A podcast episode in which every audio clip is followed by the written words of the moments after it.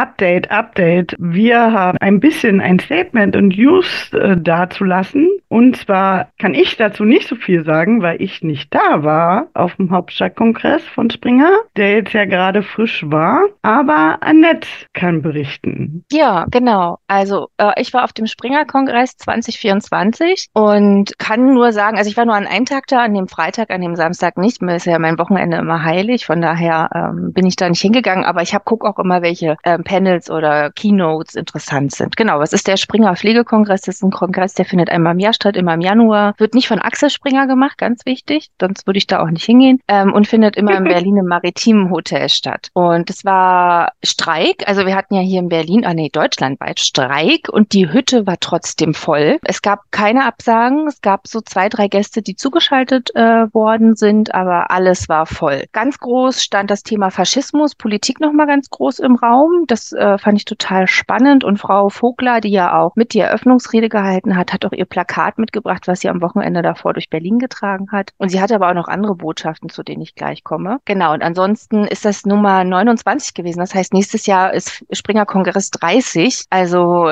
äh, da müsste eigentlich was Besonderes nochmal passieren. Und ähm, ja, das erstmal dazu. Dann hat Frau äh, Vogler ihren kurzen Vortrag gehalten und hat dann auch, sie, sie ist ja momentan immer so, sie versucht ja immer irgendwie so was zu setzen. Das letzte Mal hat sie so Musik gemacht mit dem Trommel, mit dem Herzschlag und der Seele und dem Klatschen, ne? Da warst du aber auch noch dabei, Liane, daran ja. erinnerst du dich noch, ne? Genau. Und jetzt hat sie auch wieder was mitgebracht und zwar hat sie dann sozusagen so ein, so ein I in die Hand hochgehalten, also die Handkante gezeigt oder so ein Zeigefinger. Das ist sozusagen das Rückgrat der Pflege. Und dann hat sie so ein C für Courage gemacht. Und wenn man das C und das I miteinander kombiniert, kommt P raus, wie Pflege. Ne? Also das Rückgrat und die Courage. Die Pflege braucht ein Rückgrat, die Pflege braucht Courage, ähm, damit wir wirklich gut sind. Und ich habe jetzt noch für uns ergänzt, und das packen wir auch auf unser Skript drauf, dass das P nicht nur für Pflege steht, sondern auch für Profession, für Politik und dass wir eigentlich eine professionelle Pflegepolitik brauchen, um wirklich voranzukommen in der Pflege. Ne? Aber das habe ich jetzt, wie gesagt, noch ergänzt. Ja. Aber das passt eigentlich ganz gut zusammen, genau. Und dann äh, wurde, saßen dann vorne in so einem Panel vier Menschen. Einer hat moderiert, dann saß da die, ähm, ja, ist das eine Geschäftsführerin oder der Vorstand vom Marburger Bund? Das ist das, was die Ärzte vertritt. Dann saß da eine Dame, die für die Pflegekräfte gesprochen hat. Dann saß da noch Frau Vogler und zugeschaltet war der Präsident vom DKG, D, ja, DKG vom Deutsch, von der Deutschen Krankenhausgesellschaft. Und dann haben die diskutiert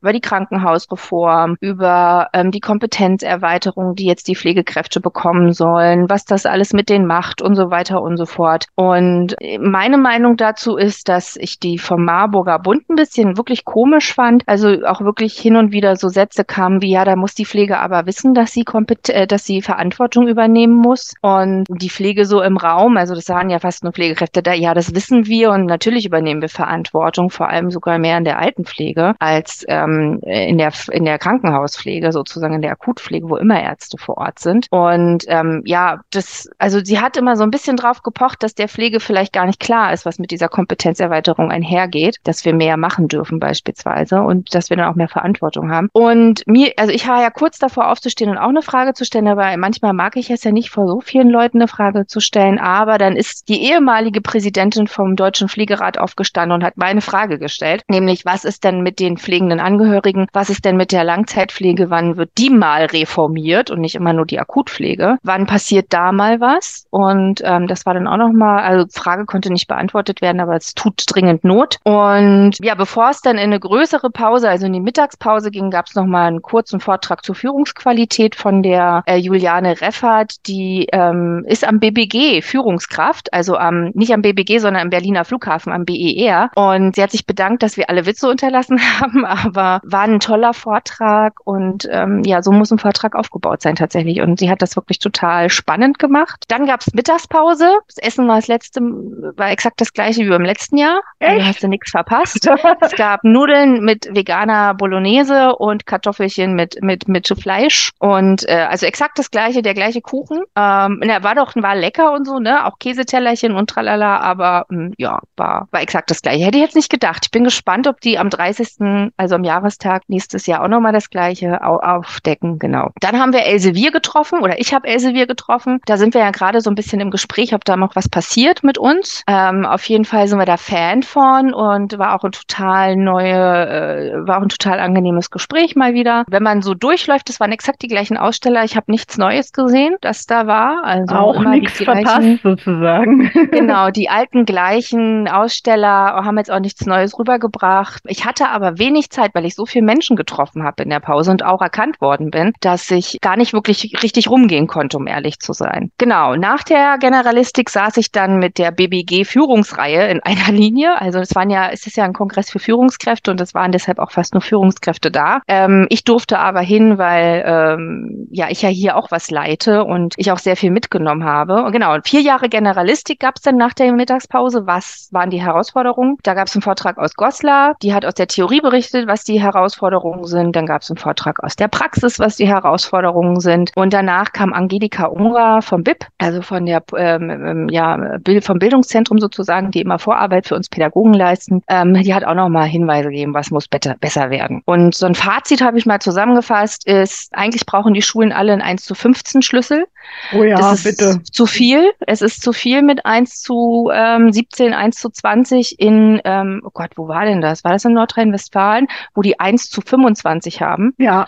Ähm, richtig krass. Das heißt, eine Lehrkraft pro 25 Auszubildende. Und das größte Problem, sagten dann auch alle, sind die Auszubildenden. Also im Sinne von die größte Herausforderung ist diese Heterogenität, die die Auszubildenden mit sich bringen, die Diversität, die sie mit sich bringen, weil wir keine Zeit dafür haben, wenn wir 1 zu 20 sind.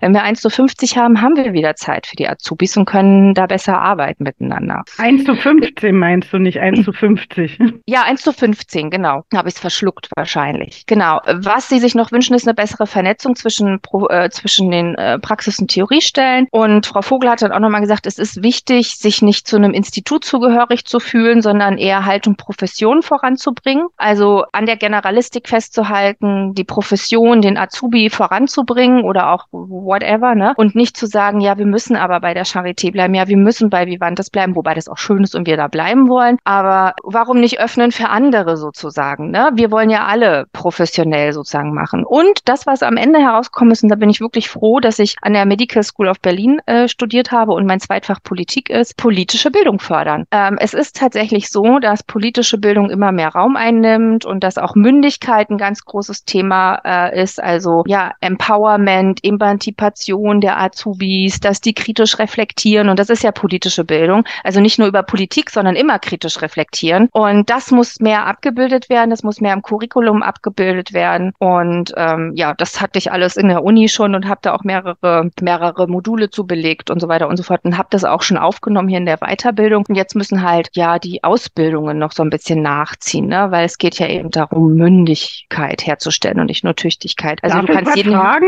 Ja, bitte. Hm? Als Medienpädagogin und in Anführungsstrichen mhm. muss ich ja auch fragen, geht es auch um digitale Mündigkeit, dass das vielleicht auch ein bisschen, gibt ja mehrere Themen, die ich so ein bisschen vermisse, äh, vielleicht, äh, also Nachhaltigkeit sowie Digitalität und Vorbereiten auf den neuen Arbeitsmarkt. New naja, das würde, zu, das würde nicht so ganz dazu gehören. Die äh, politische Bildung oder digitale politische Bildung könnte eher sein, dass man das Thema Fake News beherrscht oder auch der, dass die KI eben schon helfen kann, aber die KI auch viel Blödsinn machen kann ähm, und man der KI einfach nicht vertrauen kann. Ne? Also sowas gehört dann mit dazu, das zu hinterfragen kritisch. Aber so jetzt so Dinge erlernen, so methodisches Erlernen, das gehört nicht dazu. Aber das wäre dann eben Digitalität. Ja, ja. Die stand ja so letztes Jahr im Vordergrund, wo du ja auch den Vortrag gehalten ja. hast. Genau. Und dieses Jahr war es eben so die politische Bildung, was ja auch wieder zum Eingangsthema Faschismus passt. Ne? Genau. Und dann war der letzte Vortrag Fachkräfte anwerben vom Ernst von Bergmann UKE. Fand ich an sich gut. Ich finde auch diese, ich habe ja hier so eine Grafik, die stellen wir euch dann auch da. So ein Inga Pflegegrafik, wo integrierte Ausgleichsmaßnahmen für Pflege gebildet sind. Was ich nicht so schön fand, ist, dass die so vier, fünf Leute dabei hatten. Was heißt, es fand ich schön, dass die dabei waren. Und ich fand auch schön, dass die da mitgemacht haben. Also die hatten fünf, sechs Menschen mit äh, internationaler äh, Lebensgeschichte dabei, alles Männer. Ähm, und die haben auch ein bisschen was erzählt.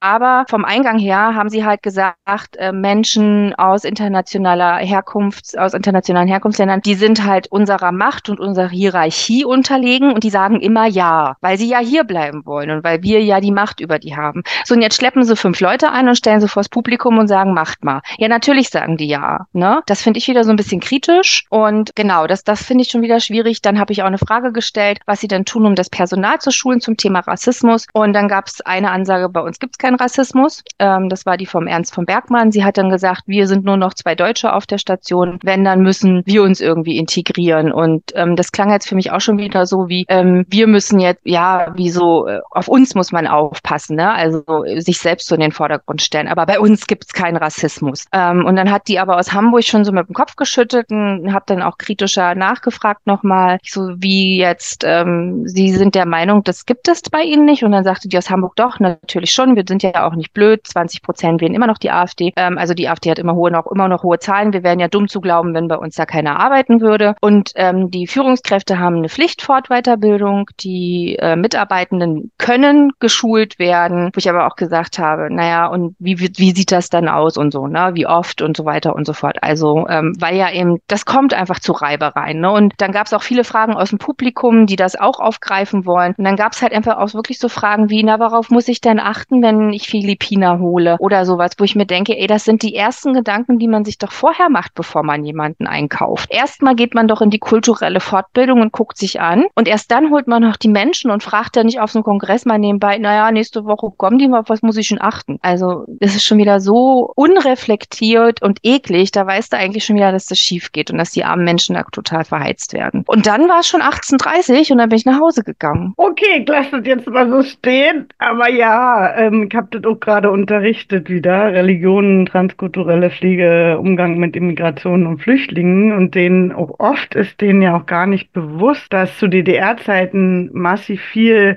auch Arbeitsimmigration gab, die vom Bahnhof abgeholt wurden mit Autos und an Fließband gestellt wurden, die jetzt unsere Pflegeempfänger sind und die in 45 Jahren in Deutschland nicht Deutsch lernen mussten und auch nicht konnten, kein Angebot hatten. Und dann wird sich aufgeregt, dass die Ukrainer das kriegen, wo ich mir denke, ja, wird auch Zeit. Äh, alle Wellen zuvor hat man das nicht gemacht und hat da keine Achtung für geschenkt. Und das heißt jetzt nicht, dass die ukrainischen Flüchtlinge besonders ähm, hervorgehoben werden, sondern einfach, dass man endlich draus gelernt hat. Endlich. Mhm. Nach über 50 Jahren Immigration in Deutschland und Arbeitsimmigration in Deutschland, die auch angekurbelt wird, wo Geld fließen und äh, Förderungen fließen. Ja, immer wieder faszinierend. Ein Riesenthema. Auch Politik ja, eigentlich.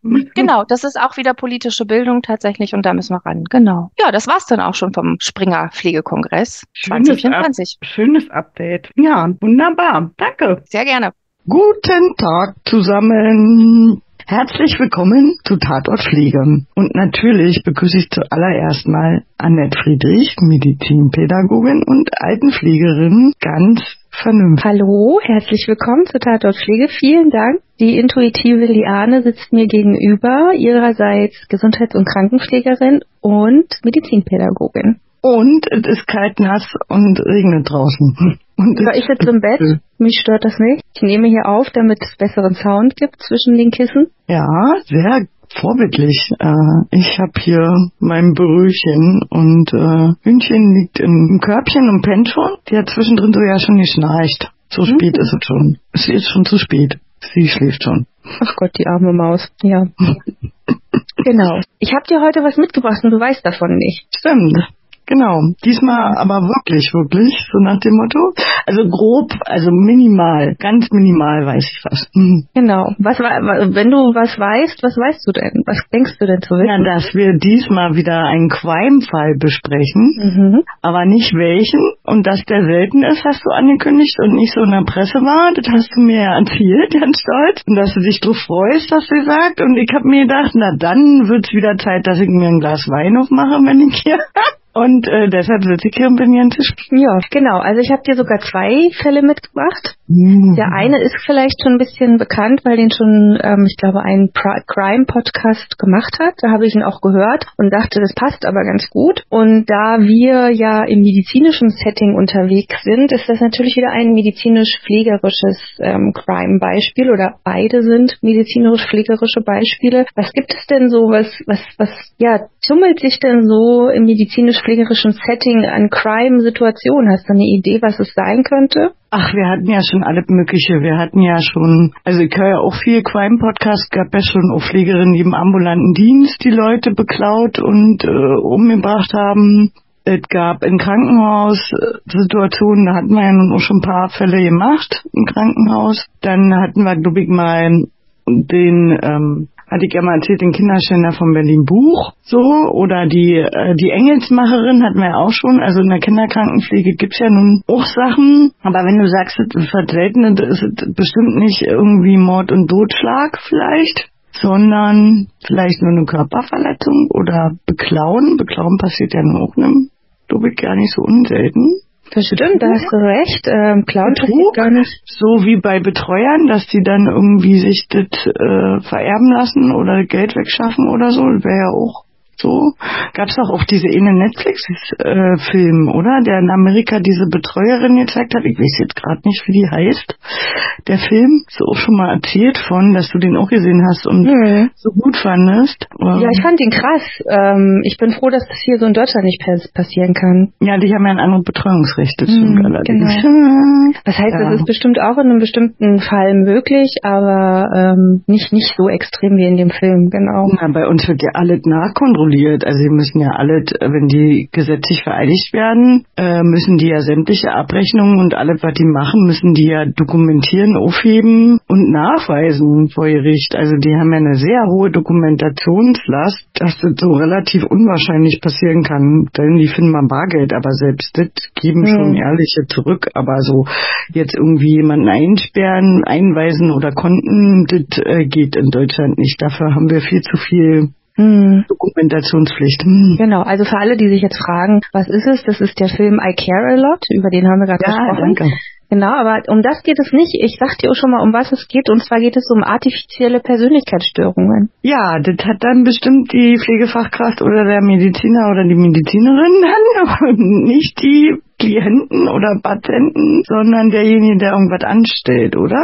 Nein, das haben dann schon vorwiegend PatientInnen. Okay. Es geht heute um das Münchhausen-Syndrom und um das Ach. Münchhausen bei Proxy-Syndrom. Ach, guck. Genau, das können natürlich auch Pflegekräfte entwickeln, aber dennoch äh, sind es häufiger ähm, Angehörige, vorwiegend immer noch Mütter, die zum Beispiel ihren Kindern etwas antun oder Menschen, die sich selbst etwas antun. Ach, diesmal bleiben wir also weiß. Äh, haben wir eine reine weiße Weste. Pflegefachpersonen und Ärzte äh, sind brav und die Patienten sind diesmal.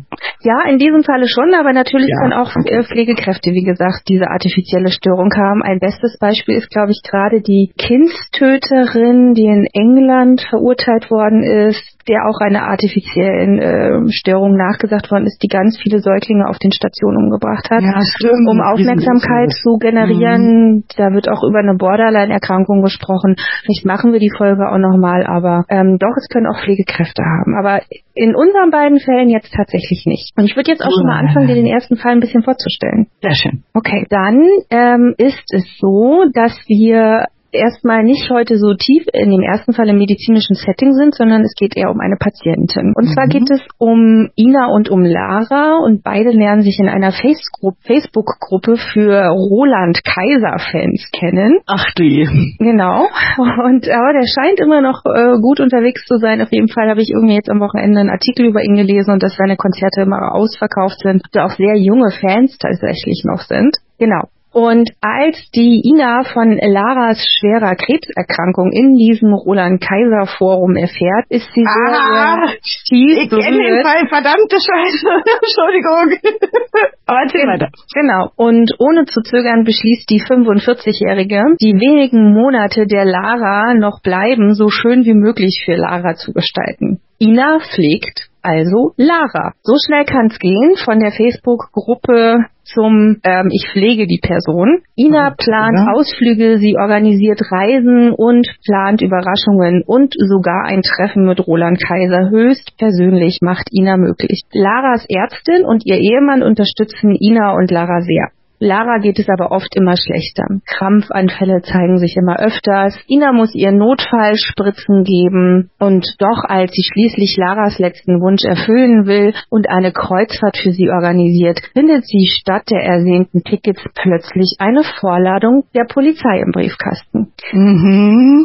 Genau. Okay. Wenn Menschen Krankheiten nur vorspielen, nennt man sie oft SimulantInnen. Zweck und Sinn des Schauspiels ist es, Aufmerksamkeit, Mitleid, Arbeitserleichterung, aber auch manchmal finanzielle Vorteile zu haben. Einige handeln aber aus einem ganz anderen Grund, nämlich aus Zwang weil sie an einer psychischen Erkrankung, einer artifiziellen Störung leiden. Die ersten Fälle hat der englische Kinderarzt Roy Meadow in The Lancet im Jahre 1977, also wirklich ganz, ganz frisch eigentlich noch, ähm, beschrieben. Und das ist das sogenannte Münchhausen-Syndrom. Kann man das abgrenzen vom Hypochonder? Ja. Kannst du das erklären? Also- Ja, ein Hypochonder bildet sich Erkrankungen ein und äh, merkt Symptome bei sich und ein Mensch mit einer artifiziellen Störung fügt sich Symptomatiken zu. Ah, ja, ah, Also die ja. machen sich tatsächlich ja, genau. wirklich krank. Und das, das, das, das echte Fallbeispiel, da, da dachte ich auch so gerade, was hat die denn da bitte spritzt als Notfallmedikament? Da wirkt doch gar Nazel. nicht, wenn du... Naja, Nazel, hab ich mir schon gedacht, Ja. dass die irgendwas gemischt hat, was die angeblich spritzen sollte und dann war da ja nicht drin. Genau. Also da zu dem Fall kommen wir gleich zurück. Ich würde erstmal ganz Okay. kurz noch äh, weitermachen mit der Krankheitserklärung, aber da kommen wir gleich zurück. Genau. Also dieses Münchhausen-Syndrom oder auch das Münchhausen-Syndrom bei Proxy, um das es in unserem nächsten Fall dann geht, liegt eine Kombination psychopathologischer Störungen zugrunde. Es geht äh, mit ganz, ganz vielen Komorbiditäten einher. Das heißt, viele Ursachen sind hier ähm, oder viele Symptomatiken zeigen sich hier auf. Ähm, Patienten haben sehr häufig eine depressive, histrionische, narzisstische Persönlichkeitszüge sowie aber auch manchmal Hinweise auf Ess- und Borderline-Störungen. Die Täter waren meist selbst Opfer von Kindesmisshandlungen oder kommen aus traumatischen, schwierigen Familienverhältnissen. Sie berichten zum Beispiel aber auch, dass sie zuvor viele medizinische Behandlungen über sich ergehen lassen mussten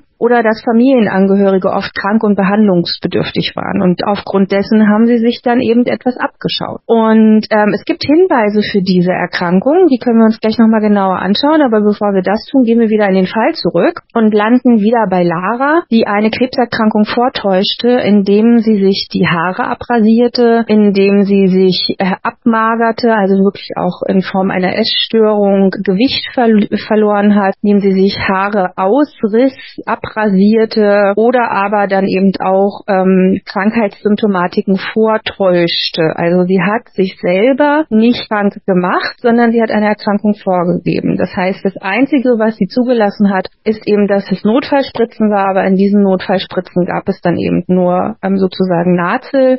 Aber sie hat sich jetzt per se nicht irgendwas zugefügt, damit sie wirklich krank wirkt beispielsweise. Also es gibt ja Fälle, wo sich ähm, PatientInnen dann wirklich irgendwas einführen, Medika andere Medikamente schlucken oder Vitamine schlucken, damit Symptome auftreten. Das hat sie hier nicht getan. Für alle, die nicht wissen, Nate ist Kochsalzlösung, Genau. also Wasser mit Salz sozusagen. Genau. Nichts Gefährliches.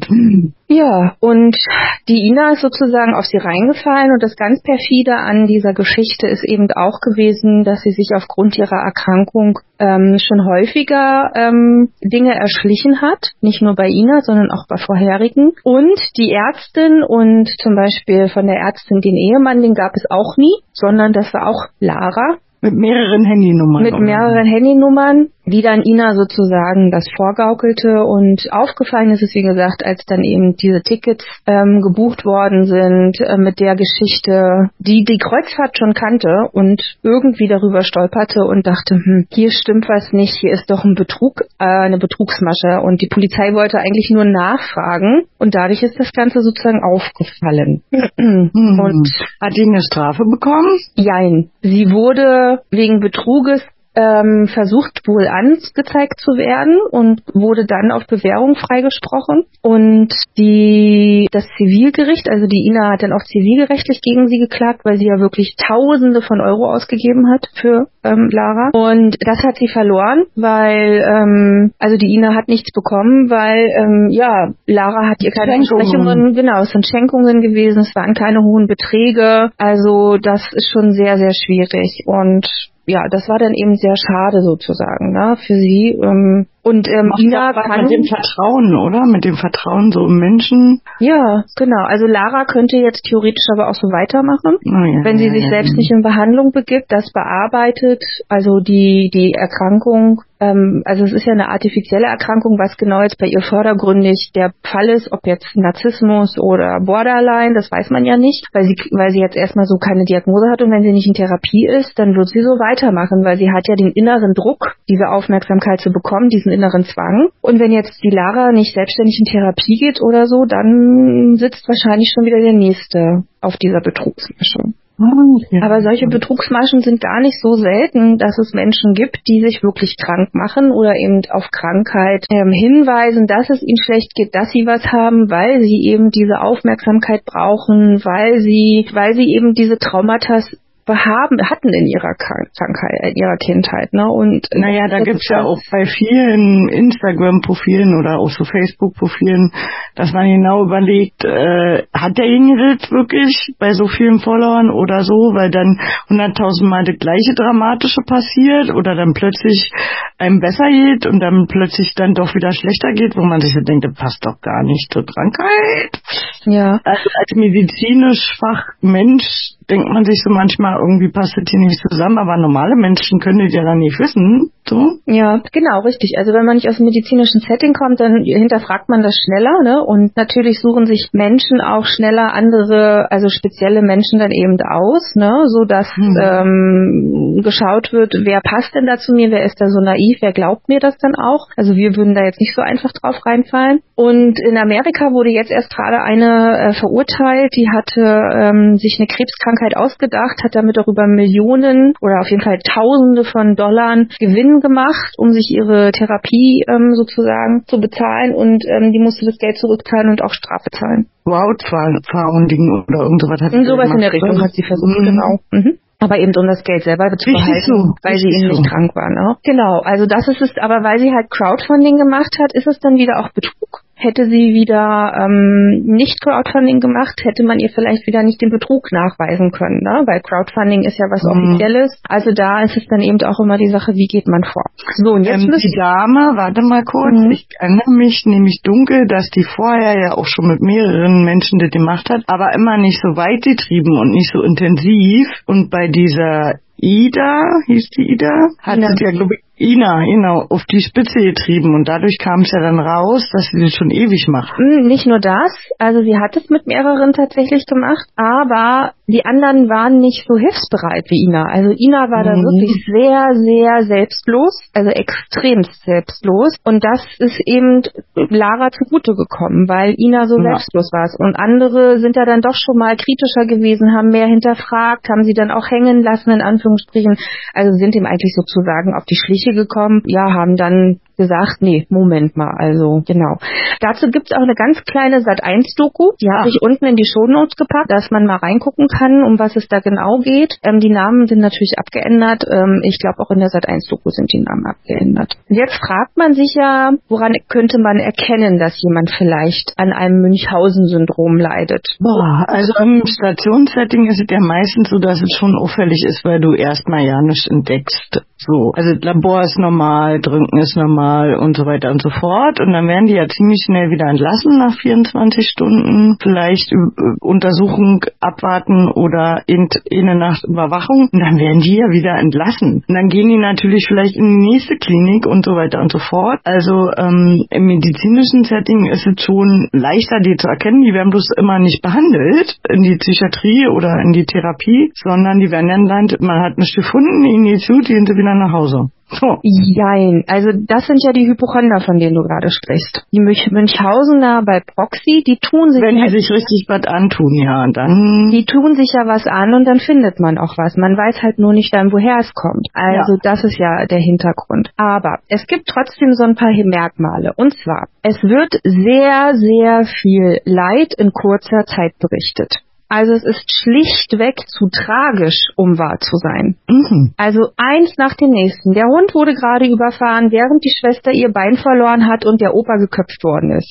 Also als, okay. ich übertreibe jetzt halt, ne? Aber mhm. solche tragischen Geschichten sind ein erster Hinweis von, oh, hier stimmt was nicht. Also so viel mhm. Leid kann einem Menschen doch gar nicht passieren. Die Beschreibungen von Krankheiten und Schicksalsschlägen wirken übertrieben und grotesk. Also auch wieder, ich habe dreimal den Krebs besiegt und äh, ich war auch schon fast HIV-Patientin und bin geheilt worden sozusagen. Mhm. Also wahnsinnig übertrieben einfach. Es folgen darauf todesnahe Zustände, wundersame Heilungen und unerklärliche Rückfälle. Wie kommt mhm. es dazu? Also darüber nachdenken. Es gibt unfassbar verschiedene Behauptungen und Widersprechungen innerhalb eines Postes und eines Blogges. Also wenn sich mehrere Posts und Blogs einfach auch widersprechen. Die Länge und der und die Häufigkeit der Beiträge, das was du auch vorhin schon sagtest, das passt nicht zur Schwere der Krankheiten. Mhm. Also das Instagram-Profil wirkt total freudig und hier wir machen das, das und das und das und ähm, es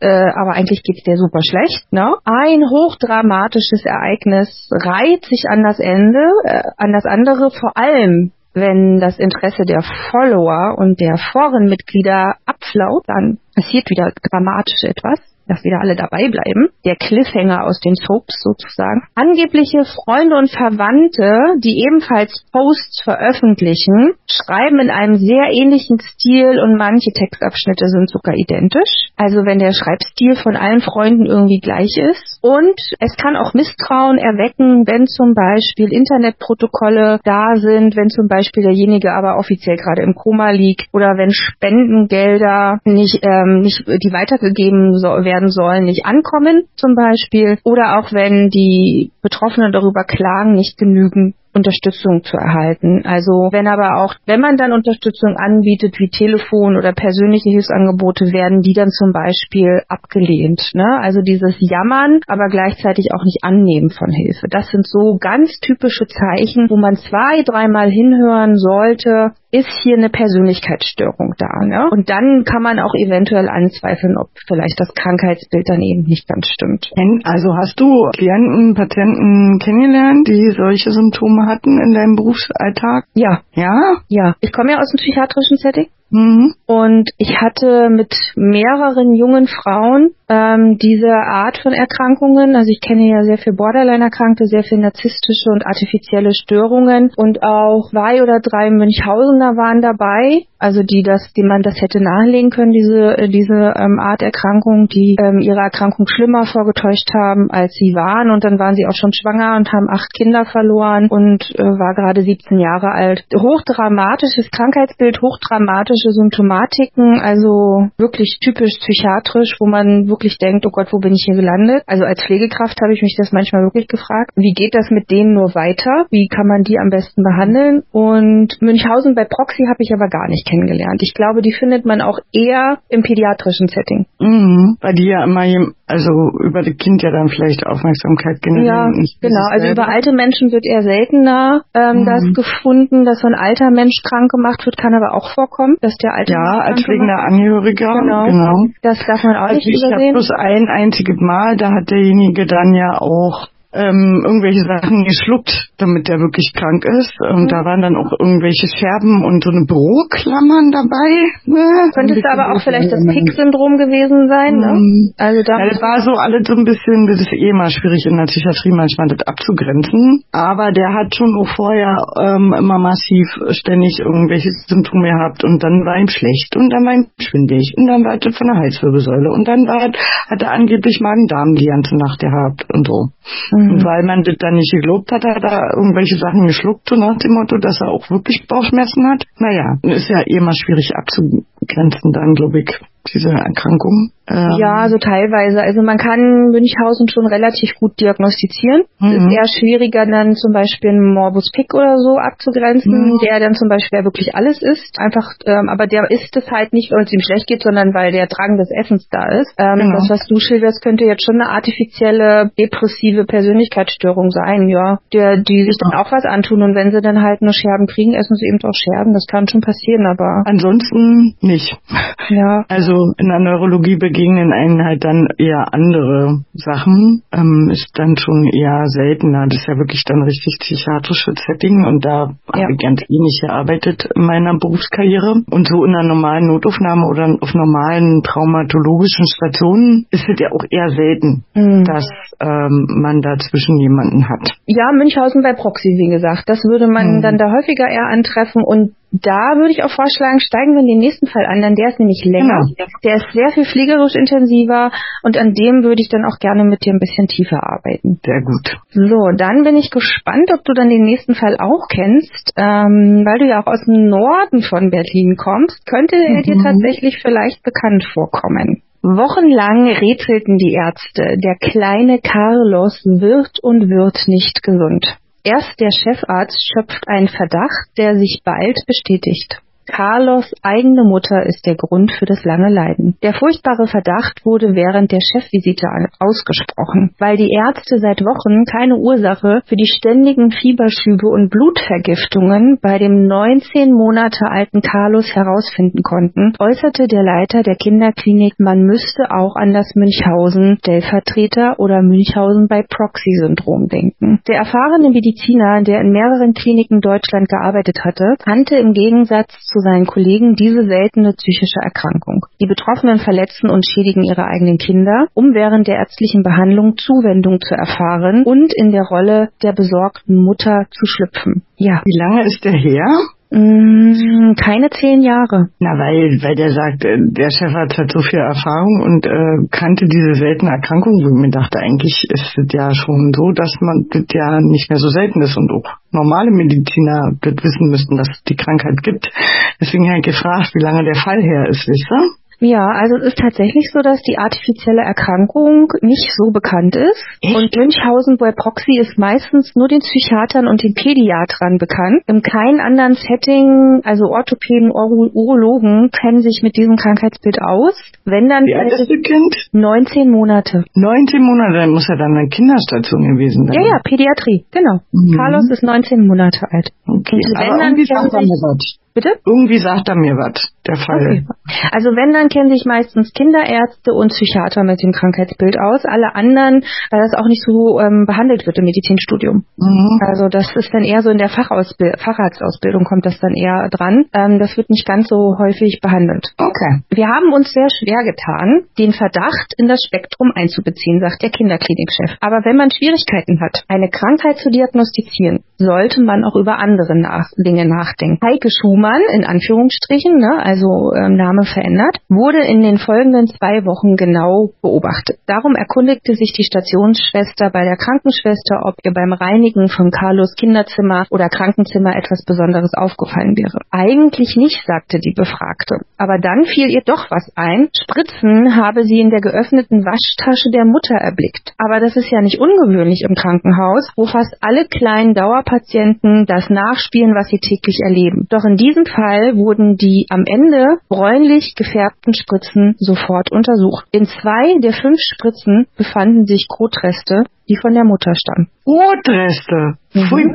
Genau. Seit Februar muss sich die 30-Jährige vor dem Landgericht Berlin verantwortlichen. Dieses verantworten. Jahr. Bitte? Seit diesem Jahr. Nee, erst. nee, das ist noch, ähm, warte, ich guck mal ganz schnell nach. Ähm, das müsste 2007, 2007. Okay, okay. Auch schon ähm, länger als zehn Jahre her. Genau. Ähm, zunächst ging die Anklage von versuchten Mord aus. Sie habe Boah. ihren Sohn, ihre eigenen Exkremente über dessen permanente Venenzugänge gespritzt. Boah. So okay. der Staatsanwalt Rudolf Hausmann. Ja, ja, ja. Blass Den kannte mit, ich nicht, den Fall. Okay. Nicht. blass mit umschatteten Augen sitzt die kindliche schmale Frau vor ihren beiden Verteidigerinnen. Nur die rosa und hellblaue Kleidung sorgt für etwas Farbe. Die glatten schwarzen Haare wirken glanzlos und struppig. Ihre Sitzhaltung ist eigentümlich starr. Ab und zu bewegen sich ihre Füße. War eine komplizierte Schwangerschaft. Sie musste ein halbes Jahr liegen, bevor das Kind auf die Welt geholt wurde. Mit ihm trat ein kleines Geschöpf in das Leben der Angeklagten, welches die Zuwendung forderte, die sie ihm nicht geben konnte, weil sie selbst bedürftig war. Kurz nach der Geburt litt das Kind bereits an einer in Anführungsstrichen Gedeihstörung. Eine Gedeihstörung ist so eine Art Verdauungsstörung. Das Kind nimmt nicht wirklich an Gewicht zu, es hat vielleicht Durchfall, isst nicht viel. Das Mhm. wird damit so erstmal als Genau. Überschrift gewählt. Ne? Und das kann auch mal vorkommen, aber es kann auch äh, schon ein Hinweis sein, dass vielleicht an der Bindung mit Mutter und Kind was nicht stimmt. Aber es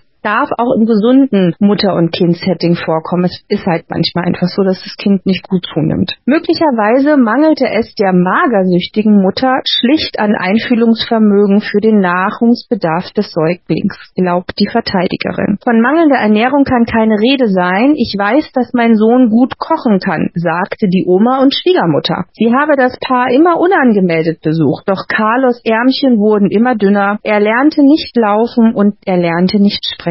Im Herbst 2007 wies seine Kinderärztin den knapp neun Kilo wiegenden Jungen in die Klinik ein. Hier wurde ihm am Hals ein permanenter Zugang in die obere Halsvene gelegt, worüber man ihn mit Flüssigkeit versorgen sollte. Vier Wochen nach seiner Einweisung hatte Carlos über 40 Grad Körpertemperatur. Dies änderte auch nichts an den nächsten, änderte sich auch nicht in den nächsten Tagen. Obwohl die Ärzte das Kind förmlich auf den Kopf stellten und es vielen quälenden Untersuchungen unterziehen mussten, er wurde gepikst und gepikst, erinnert sich seine Großmutter. Schon die Vorbereitung zur Darmspielung war das blanke Elend. Eine weitere Woche war vergangen, als Carlos das erste Mal auf der Intensivstation verlegt werden musste. Die Schwestern, ja, Neun Kilo bei 19 Monate hört sich aber viel an, finde ich. da bin ich überfragt. Da müssen wir jetzt gleich mal gucken. Machen wir auch Ja, gleich machen parallel. wir auch gleich. Ähm, Genau. aber da, du weißt, der Kinderpflege ist nicht meins, da bin ich überfragt. Hm. Die Schwestern hatten sich bereits darüber gewundert, dass die Mutter im Bett ihres Sohnes schlief. Die meisten Schwestern, die vor Gericht als Zeuginnen aussagten, beschrieben Heike äh, als liebevolle, überbesorgte Mutter, die sich aufopferungsvoll um ihr schwerkrankes Kind kümmert. Doch diejenige Schwester, die am meisten mit ihrem Kind, äh, die am meisten mit Mutter und Kind zu tun hatte, scheint die Angeklagte genauer beobachtet zu haben. Je schlechter es Carlos ging, umso besser ging es Frau Schumann. Umso agiler, umso euphorischer wurde sie. Das fiel auf. Während andere Mütter ihre Kinder küssten und drückten, habe die junge Frau ihr Kind ständig, aber monoton auf dem Arm gehalten, wie man so eine Einkaufstasche eben trägt. Meist jedoch lag der kleine Kerl blass im Bett, hohläugig und graugesicht, graugesichtig. Er war kurz davor zu versterben. Ja, hab's nebenbei kurz, also ich habe dir trotzdem zugehört, weil mich interessiert hat, neun Monate ist so 60, 68 Zentimeter bis 77 Zentimeter und 7,5 bis 10,9 Kilogramm. Zwölf Monate ist so 70, 71 Ki äh, Zentimeter bis 81 Zentimeter und 8,4 bis 12 Kilogramm. Und 18 Monate sind 78 Zentimeter bis 88 Zentimeter groß und 9,6 bis 13,4 Kilo. So, also müsste er schon ein bisschen Untergewicht gehabt haben mit 19 naja, neun Monaten. Kilo hat er und er war neun Ja. Monate, also es war schon an der Grenze. Ja, habe ich auch gerade so festgestellt. Aber sich erstmal so, ich dachte, hä, so schwer. Ja. Aber kommt schon hin. Okay. Ja, okay. Ähm, genau, er war kurz davor zu versterben, sagte der Leiter der Kinderklinik. Doch so sehr die Ärzte den Jungen auch untersuchten, sie konnten die Ursache nicht finden. Neun Tage nach seinem ersten Aufenthalt auf der ITS erlitt der Junge wieder eine lebensbedrohliche Sepsis. Er musste erneut auf die Intensivstation, zehn Tage später noch einmal. Vor Gericht gibt die Mutter zu, ihren Sohn im Oktober, November 2007 sehr geschadet zu haben. Es stimmt, dass ich meinem Sohn meinen Stuhl gespritzt habe. Diesen habe ich aus der Toilette auf einer Kanüle aufgezogen, sodass ein wässriges Gemisch entstand. Ich habe das zweimal, möglicherweise auch dreimal gemacht. Warum ich das gemacht habe und wie ich auf die Idee kam, kann ich nicht erklären. Sie habe aber ihr Kind nicht töten wollen. Carlos bekam, wenn er Fieber hatte, noch mehr Zuwendung vom Klinikpersonal. Ich habe die Schwestern dann immer geholt, wenn er Fieber hatte. Danach ging es ihm rasch besser. Von der Intensivstation kam er schnell zurück, sodass ich nie Angst um sein Leben hatte. Sie bereue aber, was sie ihrem Sohn angetan habe. Sie habe Carlos großes Leid zugefügt, sagte auch der Richter später. Heike, die kurz vor dem Ende des dreimonatigen Prozesses ein Geständnis abgelegt hatte, nickte nicht, sie zuckte auch nicht zusammen. Wieder saß die Mutter, die ihrem kleinen Sohn in einem Krankenhaus dreimal die eigenen Fäkalien gespritzt und dadurch bis zur Lebensgefahr gequält hatte, wie eingefroren auf der Einklagebank. Wegen Misshandlung von Schutzbefohlen, gefährlicher Körperverletzung und Verletzung der Fürsorgepflicht wurde sie zu vier Jahren und sechs Monaten Haft verurteilt. Vier Jahre und sechs Monate klingt irgendwie wenig. Mm, ja, vor allem, weil man ab der Hälfte der Zeit meistens auch schon Bewährung beantragen kann. Mm. Also sobald ja die Hälfte der, ähm, der Zeit rum ist. Äh, der Junge hat es aber überlebt. Der ihr Junge hat es überlebt, genau. Und wer hat sich dann um den gekümmert? Ähm, Vater sowie, äh, so wie Oma. Okay. Gibt ja auch einen Vater. Hm. Dass der das nicht gemerkt hat. Das ist ja die Frage. Wie merkt man das zu Hause, wenn die Mutter eigentlich das Kind immer auf dem Arm hat und ihm die Brust gibt, aber selber magersüchtig ist und sozusagen ja auch keine fette Milch in Anführungsstrichen dann hat? Also durch, dadurch, dass sie ja hungert, hungert sie das Kind ja auch automatisch mit aus. Hm. Das darf man ja nicht vergessen. Und das ist ja auch so bei dieser artifiziellen Störung, dass da ja auch oft eine Esssucht oder eine, ja, eine Essstörung mit einhergeht, so dass ja das schon ganz gut passend ist, weil wenn sie selber nichts isst, kann sie keine Nährstoffe an das Kind weitergeben. Aber Wahnsinn. Ärzte haben jetzt hier reagiert, beziehungsweise der Chefarzt. Pflegekräfte haben auf Nachfrage dann doch auch ein bisschen reagiert und da würde ich mir in Zukunft noch schneller eine Reaktion wünschen, noch schneller eine Aufmerksamkeit für solche Situationen wünschen. Klar mhm. muss man sagen, man könnte Eltern beschuldigen, die vielleicht nicht wirklich ähm, Fehler gemacht haben oder wo das gar nicht vorkommt. Aber die Frage ist halt, bei Menschen mit Demenz sind wir die Füßsprecher für die Patienten und bei Kindern sind wir auch nochmal in einer ganz besonderen Situation und in einer ganz anderen Fürsorgepflicht. Also ich würde mir schon wünschen, dass da auch Pflegekräfte nicht nur erst auf Nachfrage aufmerksam werden, sondern von alleine auch aufmerksam werden. Und vor allem eben auch gerne mal in der Altenpflege, wo ich oh ja vermute, dass da auch sehr, sehr viel passiert und aufgrund dessen, dass alte Menschen multimorbide sind, dass es da noch weniger auffällt. Naja, wie auch. Also wenn du Angehörige pflegen und da kommt niemand extern zu Besuch, also kein zusätzlicher ja. Pflegedienst oder so, wer soll denn das dann sehen? So. Ja, ja, dann erst recht. Und ja, beim ambulanten Pflegedienst sieht man schon auch ein bisschen was und meistens ähm, haben die aber auch eher dann ähm, Klienten, wo ähm, eben kaum Angehörige da sind, die die pflegen. Und hier haben wir ja einen riesen Mangel. Also es gibt ja auch genug, wo dann einfach Angehörige machen müssen, weil sie keinen Platz kriegen oder keinen Pflegedienst finden. Und das ist schon, also da guckt ja keiner. Wer soll denn da gucken? Also Nee, aber ich könnte mir auch vorstellen, dass es trotzdem im ähm, langzeitstationären Bereich stattfindet. Mhm. Ähm, und dass da dann, genau, wer erstmal guckt keiner, wo kein äh, Kläger, da kein Richter. Und dann ist aber auch die Aufmerksamkeit bei älteren Leuten ja eh, ne? Die Multimorbidität, das ist schon normal, dass es denen so schlecht geht sozusagen. Ne? Aber Na, da gibt es bestimmt eine große Dunkelziffer auch, weil äh, so, du weißt ja dann auch nicht immer, da wird ja nicht ausführlich untersucht, warum die gestorben sind, weil genau. sie sind ja, ja. alt. So. Ja, genau, das meine ich ja damit. Genau. Aber kommen wir mal zu unserem Fall zurück. Carlos wurde mit Fäkalien fast zu Tode gespritzt. Ist schon krass. Der muss ja dann Fieber deshalb gehabt haben, wegen Vergiftung, oder? So oder wegen der Sepsis. Der hat eine Sepsis dadurch entwickelt. Ja, die ba Darmbakterien dann ja. Hm, die haben ja, ja nichts im, im, Blutkreislauf. Naja. Sollten sie nicht sein. Richtig. Aber da waren sie jetzt durch die Mutter. Und oh Gott, ich komme immer noch nie drüber hinweg, Entschuldigung. Ja, ja. Also es gibt ja genügend Münchhausen bei Proxy-Fälle. Gibt eine Serie auf Prime, da geht es um eine Mutter, die ihr Kind krank macht, die lässt sie ihr die Zähne ziehen, die legt oh. die PEG liegen, ähm, die hat offiziell Krebs, die gibt ihr Medikamente, dass sie nicht einen Schritt laufen kann, also so Hundenarkotika, Tiernarkotika.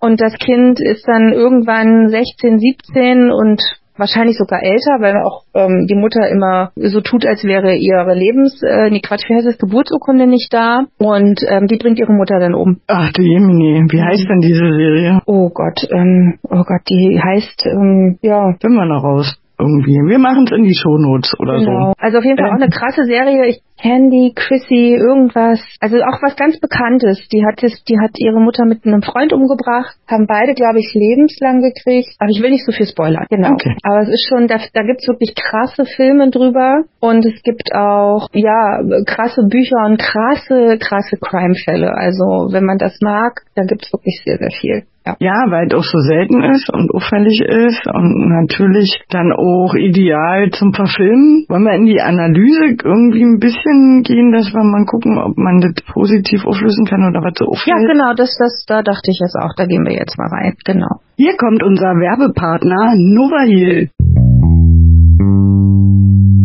Die Novahil Lern-App für Pflegeazubis von Pflegekräften entwickelt. Erweitert euer Fachwissen bequem und kontinuierlich. Hochwertige Lerninhalte, medizinische und pflegerische Updates, praxisnahe Fallstudien, individuelle Anpassungen, interaktive Methoden und Fortschrittsverfolgung. Egal ob am Ausbildungsbeginn, für die Examsvorbereitung oder als Nachschlagewerk für examinierte Pflegefachkräfte oder Pflegeassistentinnen. Novahil unterstützt euch optimal mit passgenauem Wissen für die bestmögliche Vorbereitung auf Klausuren, Praxiseinsätze und eine bestmögliche Patientinnenversorgung. Werbung Ende. Also wir haben ja ganz viele Pflegediagnosen, die sagen, dass wir jetzt wieder emotionale Pflegediagnosen haben oder dass die Integrität der Person ja gestört ist, so. Und halt auch Bewältigungsform Coping gestört ist, Entscheidungskonflikte gestört sind, dass die Entwicklung verzögert ist, hatten wir ja bei den Kindern so. Jetzt gerade beim letzten, da hat man ja das als erstes gemerkt, dass der eine Gedeichstörung hat, also ist die Entwicklung und Wachstum verändert und verzögert. Vielleicht auch die kindliche Verhaltensorganisation unausgereift, gibt's auch richtig als Nannerpflegediagnose. Naja, Ähm. konnte nicht sprechen und konnte nicht laufen, ne? Genau. Ja, na dann passt es ja perfekt. Ansonsten sie selber, wenn die magersüchtig war, hat eine Körperbildstörung, Mhm. Selbstwertgefühlstörung ist ähm, gering vielleicht, dann das Selbstbild ist gestört und die persönliche Identität ist gestört, dann Verzweiflung so ein bisschen auch, also da ist dann hohes Risiko zur Verzweiflung und dann so Übersprungshandlung ist und Verzweiflung ist ja auch eine Nannerpflegediagnose. Wissensdefizit, auch die wusste ja nicht, also die hat ja gesagt, sie wusste ja nicht, dass es ihm so schlimm damit geht, wenn sie ihm das spritzt. Weiß nicht, was sie sich da gedacht hat, aber jedenfalls hat sie ein Wissensdefizit gehabt, dass da ja auch Bakterien was auslösen können. Hm. Ja, ich würde jetzt eher sagen, dass das Wissensdefizit vielleicht auch von einer verzögerten oder traumatischen Kindheitserinnerung herrührt. Also die sind ja nicht dumm oder so, ne? Mhm. Sondern die, die denken dann halt keinen Meter weiter, beziehungsweise die nehmen das gar nicht wahr. Also, Genau. oder es ist denen auch egal, muss man sagen. Weil sie will ja die Aufmerksamkeit, genau. Genau, es Und geht ja jetzt nicht um das Kind, es geht ja um sie. Das ist halt auch der Fakt, ne? Und beim ersten Fall ist ja auch diese Körperschädigung ganz im Vordergrund, weil die sich ja selber was antun, damit sie Aufmerksamkeit bekommen. Also ist da ein hohes Risiko zur eigenen Körperschädigung, beziehungsweise ähm, sagt man ja dazu auch Selbstgefährdung. Hm. Ja, genau. Und das ist eben auch die Problematik dann im Rechtsbereich später.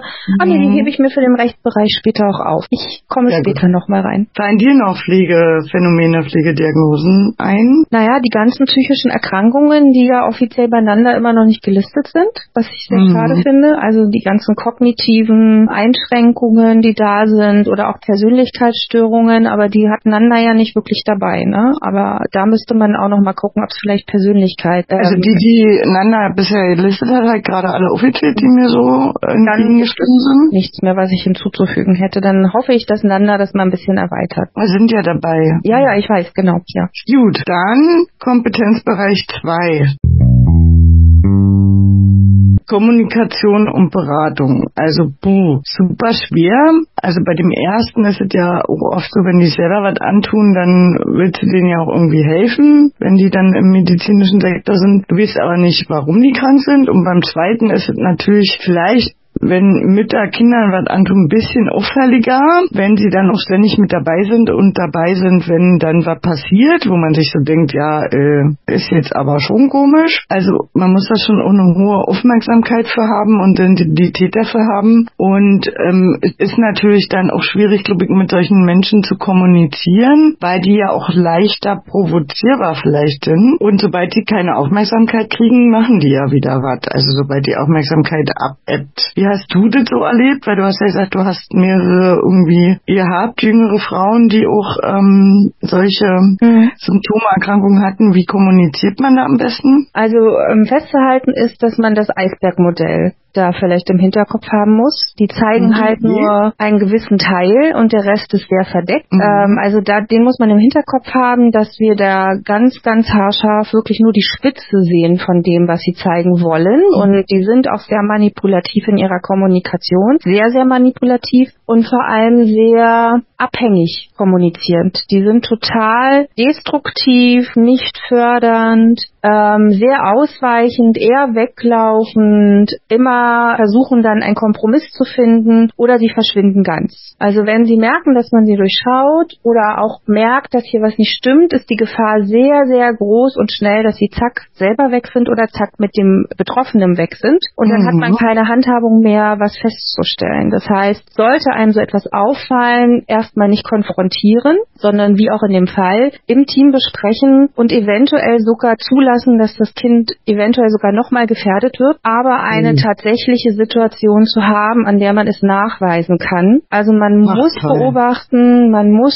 wahrnehmen, man muss dann Beweise sichern und es müssen alle im Team daran beteiligt sein und man darf die Person vorher nicht damit konfrontieren, sonst ist die weg. Das ist ja dann auch ähnlich wie bei den ganzen Mordfällen, die wir ja schon mal besprochen haben, dass man gut informieren muss, gut im Team sich beraten muss, auch gut hoffentlich jemanden findet, mit dem man sich da austauschen kann, dass man das auch gehört wird und nicht einfach übersehen wird und dass man halt Beweise sammeln muss. So, und genau. das ist dann halt aber auch schrecklich, gerade wenn Kinder dabei sind. Wir haben ja auch ja.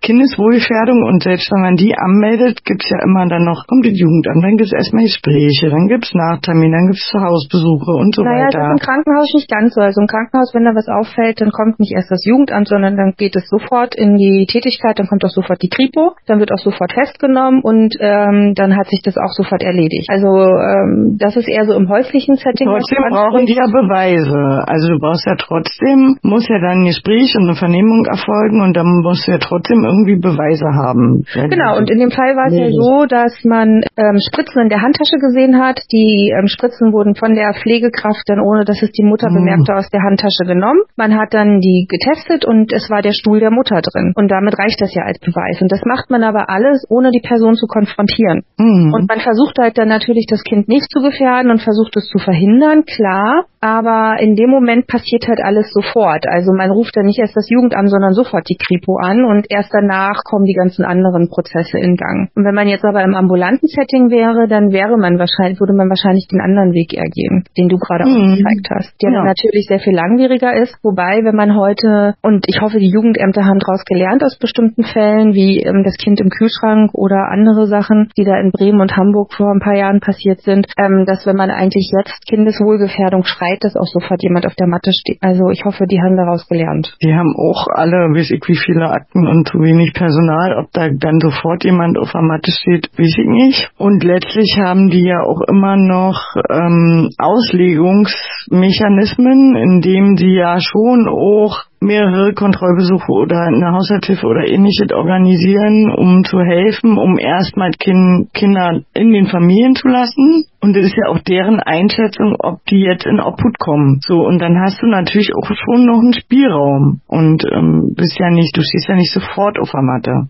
So. Naja, wenn Kindeswohlgefährdung ist, wie der Vater droht, das Kind äh, vom Balkon zu werfen, dann schon. Also da kommt jetzt dann auf den Fall die Polizei herrufen, die dann. Ja, ja, natürlich, klar, aber, aber wenn du nur beim Jugendamt anrufst, ist es ein anonymer Hinweis und das heißt, dass derjenige nicht sofort auf der Matte steht, sondern nächste oder übernächste Woche erst jemand vor der Tür stehen kann. Das meine ich damit, wenn du Ja, das kann natürlich passieren, richtig. Das kann passieren, ja. Wenn dann so krasse Sachen sind, musst du die Polizei rufen, weil das Jugendamt ist ja dann ist ein anonymer Hinweis. Die haben nicht das Recht, sofort vor der Matte zu stehen. Das würden die als Termin einplanen und ein, zwei Wochen später Mal als Kontrollbesuch kommen.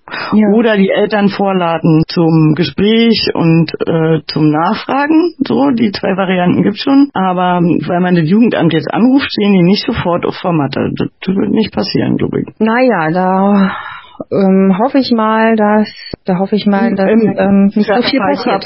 Genau, im Fall Körperverletzung und all so Sachen muss man dann halt leider immer die Polizei rufen. Und die haben ja das Recht, auch wegen Eigen- und Fremdgefährdung dann andere Schritte einzuleiten als ein Jugendamt, wo das ja ein anonymer oder ein Hinweis ist, dem sie ja erstmal zielgerichtet und planvoll nachgehen müssen. Das heißt, sie stehen natürlich dann nicht nachts einfach vor der Tür sofort. Also, wir haben ja auch andere Arbeitszeiten als die Polizei, die 24 Stunden arbeiten muss.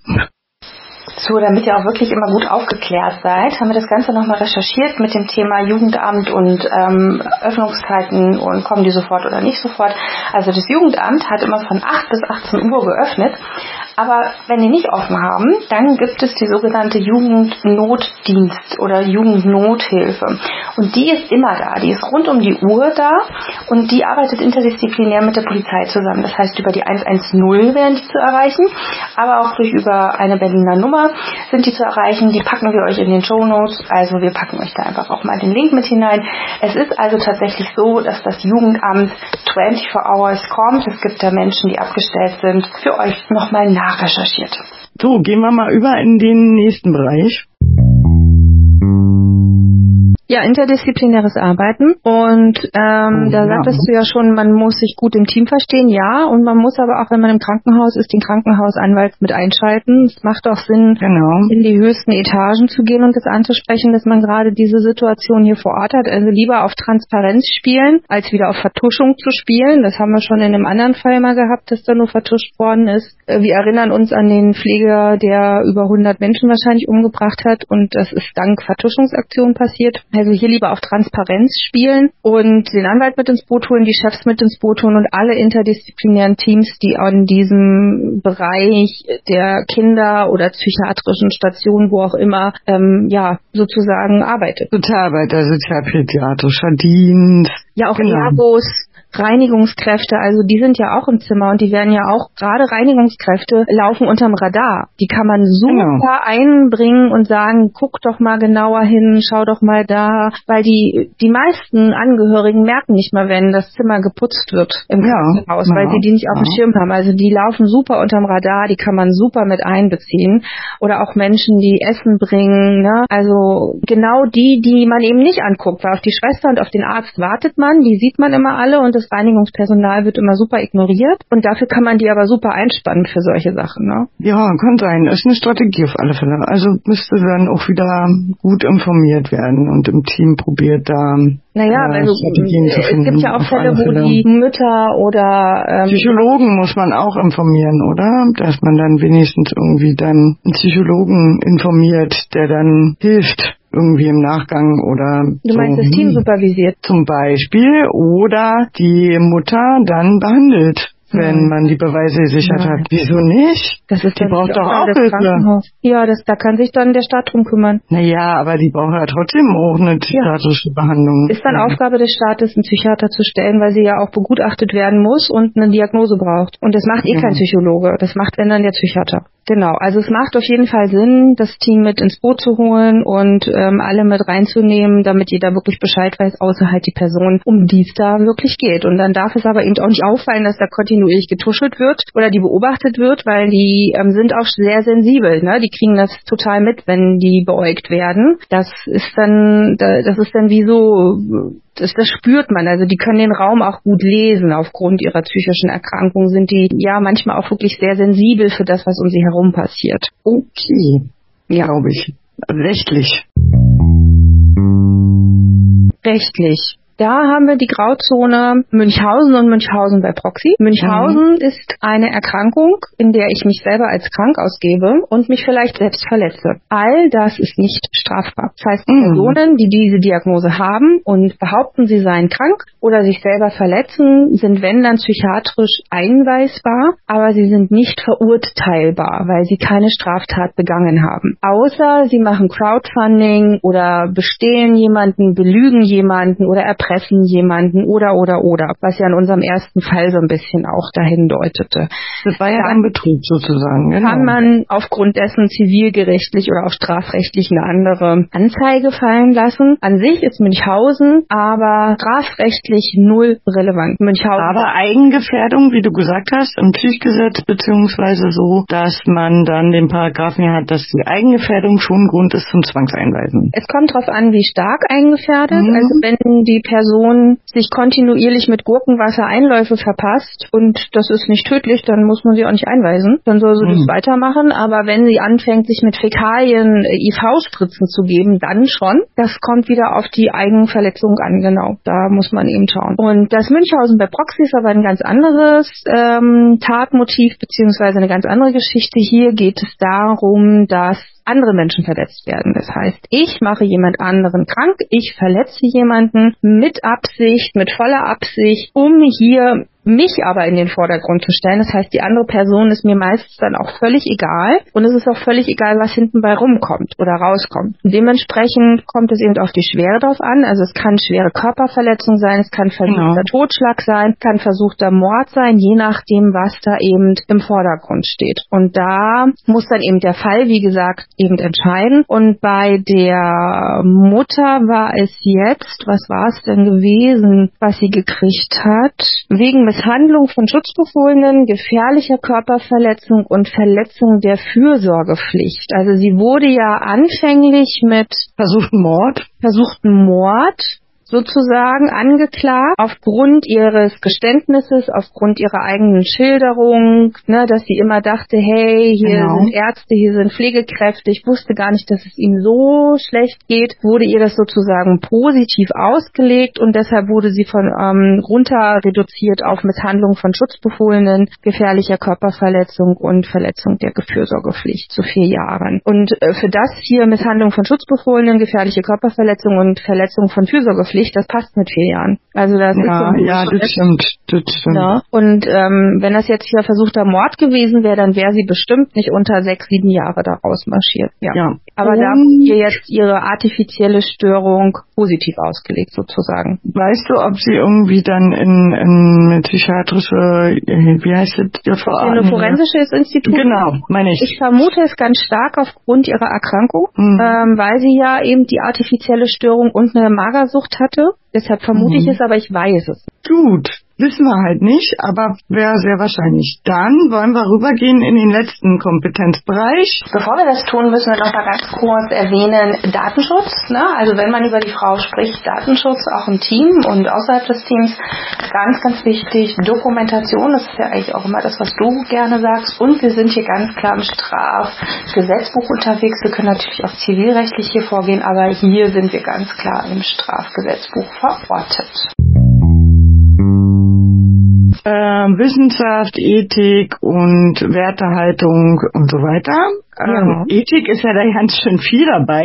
Ja. Also wenn sich jemand selbst verletzt oder jemand aufgrund einer psychischen Erkrankung andere verletzt oder seine Kinder verletzt, ist ja auch echt ethisch immer fragwürdig und auch belastend, glaube ich auch, wenn man so einen Fall mitkriegt, dass man da auch durchaus auch mal mit nach Hause nehmen könnte. Und da besagt ja der ICN-Ethikkodex, dass wir ja dann auch hingucken müssen, die Autonomie wahren müssen. Also wenn jemand ewig sich gucken, was er machen möchte als Auflauf, äh, Einlauf, dann ähm, ähm, können wir ihn mit schlecht verbieten. Aber sobald andere Menschen gefährdet werden, gibt's schon diese, diese Aufklärungsberatungspflicht und Fürsorgepflicht und gerade Kindeswohlgefährdung sind wir ja verpflichtet, das auch zu melden, so dass wir da ethisch auch verpflichtet sind, äh, ein Auge drauf zu haben. Wissenschaftlich gibt's schon ein paar Studien, glaube ich. Wenn du ja, nicht nur das. Ähm, es gibt ja auch die EACH-Charter, also die Charter für kranke Kinder. Ähm, ja, genau, stimmt. Gehört auch dazu. Und genau. es gibt eine nationale Leitlinie, das ist die Kinderschutzleitlinie, die Münchhausen-Syndrom bei Proxy kodiert. Ah ja, die und, Behandlungsleitlinie. Ähm, mhm. Genau, es gibt die Behandlungsleitlinie. Ja. Und genau. es gibt ein paar Studien, die gerade auch Väter und bei Proxy also Münchhausen bei Proxy ja, untersuchen, stimmt. weil das schon sehr selten vorkommt, aber es gab ein paar Fälle und die stellen das gerade so ein bisschen gegenüber. Mhm. Ähm, ja, also da sind die Studienerfassungen gerade noch da, weil man einfach jetzt auch aufmerksamer geworden geworden ist mit dem Wachsen dieses Krankheitsbildes. Ja, Wahnsinn. Okay, cool. Haben wir zusammen. Ich würde probieren, zusammenzufassen. Die Zusammenfassung. Grundsätzlich sind beide psychiatrische Erkrankungen, Münchhausen und Münchhausen bei Praxi, sodass wir auch natürlich ja emotionale bzw. Pflegediagnosen, die die Integrität der Person betreffen hatten, wo wir ja auch sehr viele Sachen aufgezählt haben. Coping ist gestört, Entscheidungsprozesse sind gestört, das Selbstwertgefühl ist gestört, die kindliche Verhaltensorganisation, wenn ein Kind betroffen ist, ist gestört, das Wachstum und die Entwicklung war hier gestört von dem Kind Carlos, hieß dieser persönliche Identität ist gestört von der Mutter zum Beispiel. Die hat ja auch echt ähm, hier definitiv auch im Selbstwertgefühl und so weiter. Und dann hatten wir in Kommunikation und Beratung gesagt, Vorsicht, weil die sind sehr empfindlich und kriegen die vielleicht mit, dass man sie beobachtet. Man muss ringsherum alle Kollegen auch ähm, kommunizieren und beraten und man muss halt auch trotzdem ähm, straight mit denen kommunizieren, weil die auch gerne Grenzen überschreiten, hast du gesagt. Dann waren wir auch ziemlich schnell bei bei quasi dann ja auch äh, in Anführungsstrichen Supervision und ganz vielen Berufsgruppen, weil wir alle, du hast ja Putzkräfte und Essensausgabe und alle möglichen Leute müssten ja schon ein bisschen mit aufpassen, dass man Beweise sammeln kann oder ein Auge drauf hat ähm, auf die Verhaltensweisen und sozialpädiatrischen Dienst vielleicht hier so als besondere Berufsgruppe.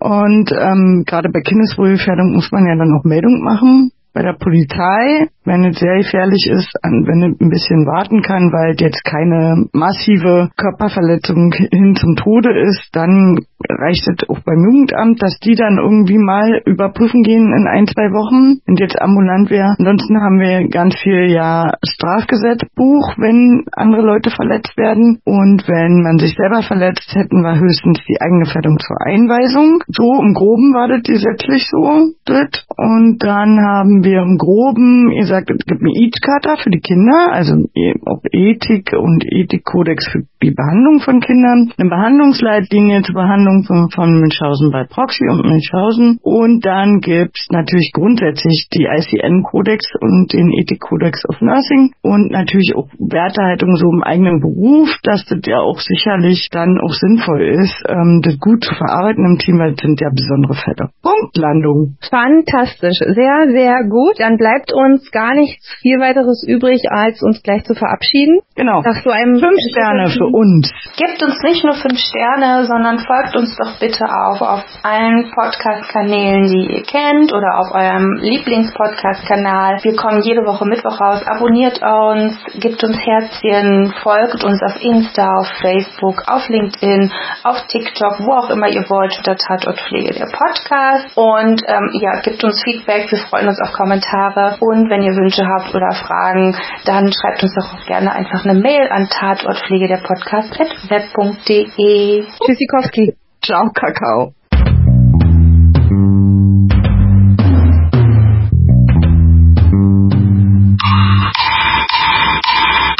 Tatort Pflege.